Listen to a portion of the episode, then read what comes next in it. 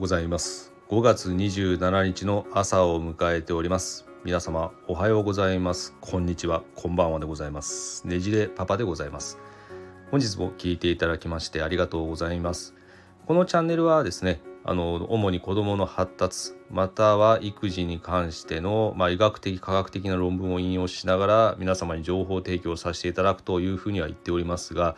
まあ、よくよく今まで自分が述べてきたものを見ているとそれとは全く関係がないような雑多なトピックスも扱っておりますので反省しておりますという一環でですね、今日はちゃんと真面目にあの特に子どもの発達関連にも関わってきますが、まあ、ちょっと エーディーエイチディー のトピックスについて、えー、皆様に情報を提供することができればと考えております。今日は真面目に頑張らせていただきますのでよろしくお願いいたします。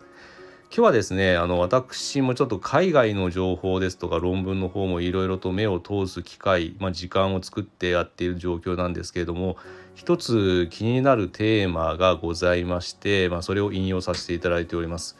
あのニュース ジーピー というですね、オーストラリアの、まあ、メディアが、えー、取材しているトピックスになっていまして、オーストラリアのその、えー、エーディーエイチディー の診療においての問題点というものを挙げている記事がありました。またあの概要欄の方にですね、その引用記事の方は掲載させていただこうと思います。では何が問題かというとですね、やはりあのオーストラリアの方でもここ最近エーディーエイチディー として診療を求めるあの、まあ、患者さんの方からですね、診察を求めるといった需要が急激に増えているようでございまして、まあ、それがあの一般臨床の方で特に専門としている先生の方でもさばききれないっていう状況になってきているということのようでございます。そこでですね、まあ、そういうことを考える悪いやつらもいるんだなというようなところですけども、中には高額な料金を請求してその エーディーエイチディー の子どもに対してどういうふうに親御さんが接するべきかといったペアレントトレーニングをまあ設定したりですね、かなりの額のようです。具体的な額は掲載されていませんでしたが、まあ、通常のペアレントトレーニングの数倍に値するような金額を要求したりするようなクリニックもあったりするようですね。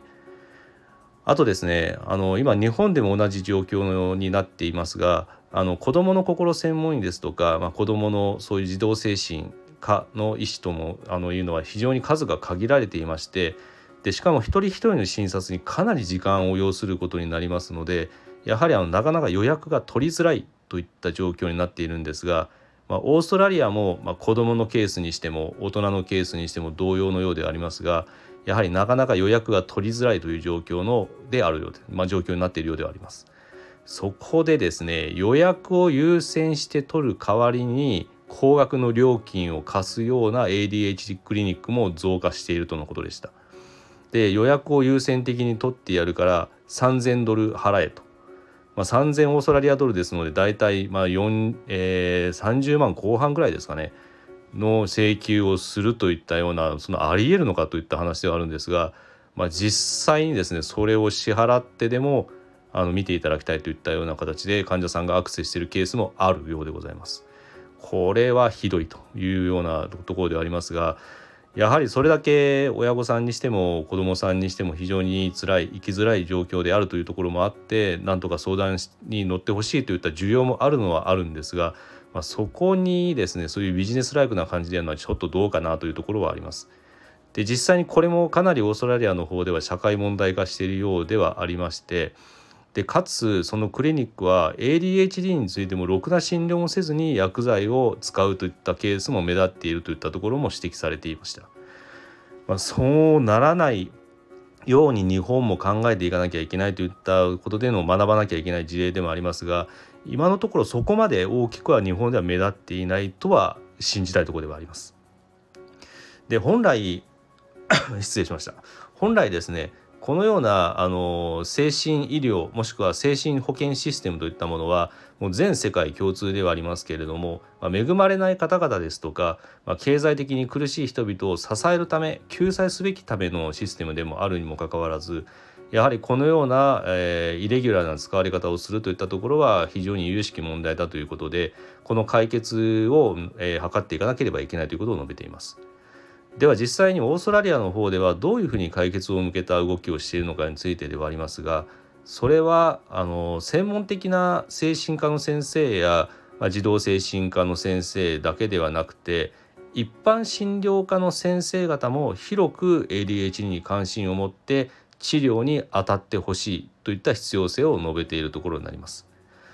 で、専門的にこの疾患も学べば一般臨床医でも十分ケアができるケースもあると。ただそれでもやはり対応が困難であった場合には、あの精神科メンタルヘルスクリニック、もしくは子どもの心専門医に相談するといった手法も取れます。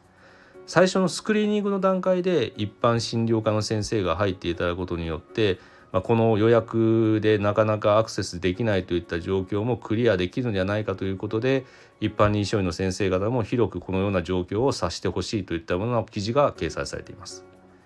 で、本来ですね、この一般臨床医もかかりつけといった医師になるかと思いますので、いわゆるプライマリケア、最初に患者さんの全体を管理するといった、まあ、かかりつけの医師といった両分を発揮してほしいといったような趣旨の内容となっています。で、やはりあの エーディーエイチディー もですね、うまくケアをすればあの問題を抱えることもなく、二次、えー、二次的な障害に来るまでもなく社会適応できるケースも多く存在するかと思います。そういう点でも初期の対応で、まあ、全体的にあの包括的にあの見ていくことで、まあ、そのリスクを下げていくことが今後大事だろうと述べられていますね。で、あと一般医もですね、あの精神科や児童精神科のせんあの先生にすでにかかられている患者さんにおいても、そう、うまくも、えー、連携をして、えー、引き継ぎをうまくすることによって処方を引き継いだりケアをすることも、えー、オーストラリアでは可能であるということが述べられていて、まあ、そのためにはあの国の方に申し出をして、まあ、その診療ができる体制であるといったものを構築しなきゃいけないということもあるようです。ただしですね、一人一人の社会的な背景、家族背景ですとか、やはりあの聞き取りが主体になりますので、診療に時間を要するといったところもありますので、やはりこの一般臨床医の先生も特別な研修が必要になってくるということが言われています。えー、そこでですね、あのこの一番ちょっとこれに対して弊害が述べられているのは、やはりこのような疾患を見る際には、まあ、先生方、一般臨床医の先生方に対してもちょっと報酬がちょっと少ないといったような背景もあるようでして、なかなかしかもあの一人一人の時間をかなり使わなければいけないということになるので、まあ、そういうところであのなかなか及び腰になられているケースもあるといった背景もあるようでして、まあ、その点はですね、やはり今後子どものための投資または社会のためというところで考えてほしいといったような投げかけをしているというようなものにもなっています。まあ、これはですね、あの海外の事例ではありましたが、国内でも似たような状況になっていて、やはりあの、まあ、認知の広がりから エーディーエイチディー ということで、まあ、ひょっとしたらそうなんじゃないかということで先生に相談したいといったような需要もあるかとは思いますが、やはりなかなかそういう専門の施設の方にですね、予約が取れないといった状況もすでに生まれてきているという状況でございます。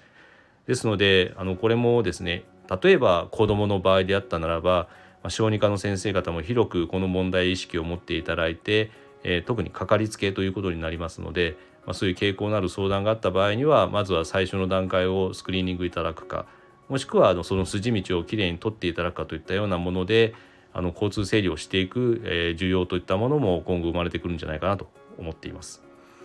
まあ、これもですね、あの本当に、まあ、くしくもまあ、全世界の方で、まあ、エーディーエイチディー をはじめとした、まあ、発達障害、神経発達症といった総称でまとめられますけれども、その認知が広がってきたというところは、それはそれで良いことかとは思いますが、やはりそれを、えー、対応するべき受け皿の方がなかなか追いついていないといったような状況をなんとか調整しなければいけないというところが一番大事なところになるかと思います。まあ、その一環でですね、これはあの我々の取り組みでもあるんですが、やはりあのまあ、エーディーエイチディー もしくは他の神経発達症もありますけれども、うまくケアをしていけば二次障害をきたすこともなく社会適応も可能にすることができるということもありますので、特に家庭内の方での予防的な観点をどのように考えていくのかといったところでの情報共有の場も設けさせていただこうと考えています。それはあのまた概要欄の方にも記載させていただきますが、やっぱりこういうようなあのアクセスが非常に難しい状況下の中でまあ、抱え込んでしまうと、もうあの親の立場としてもすごくすり減ってしまいますし、まあ、子どもとしてもなかなかそれ問題を解決することもできないという状況になってしまいますので、このギャップを今後どうやって埋めていくかといったところは引き続き、まあ、日本のみならず全世界でも議論されていくトピックスになるだろうなと予想しています。というかもうすでになっておりますがですね。ですのでそういうところに何とかその問題に風穴を開けたいというところでもありますし、私も自分自身の子供がそういうような特性を持っているというところもありますので、今後もですねこういうところのトピックスに関しては目を光らせて、その中でもお役に立てるような情報があればまた提供させていただきたいと思います。こういうふうに取り留めもなく話しているといつの間にかじゅっぷん経ってしまったというところで持ち時間オーバーみたいな感じになってしまっておりますので、あのここで一旦は区切りとしてさせていただきたいと思います。今日もですね本当に聞いていただきましてありがとうございます。まだまだあの解決しなければいけない問題があるこのようなえトピックスではありますけれども、なんとかそういうものに関してえ一つの参考になるようなものも引き続き取り上げていきたいと思いますのでよろしくお願いいたします。本当に真面目一辺倒でやってしまってオチの一つも用意できていないというこの状況ではありますが、最後までお聞きになっていただいて本当に感謝でございます。それではまた次の配信でお話ができればと思いますので、ぜひ聞いていただくことができれば幸いです。今日も皆様におきましても良き一日になることを願って今日はここで終了させていただきたいと思います。それではまたよろしくお願いいたします。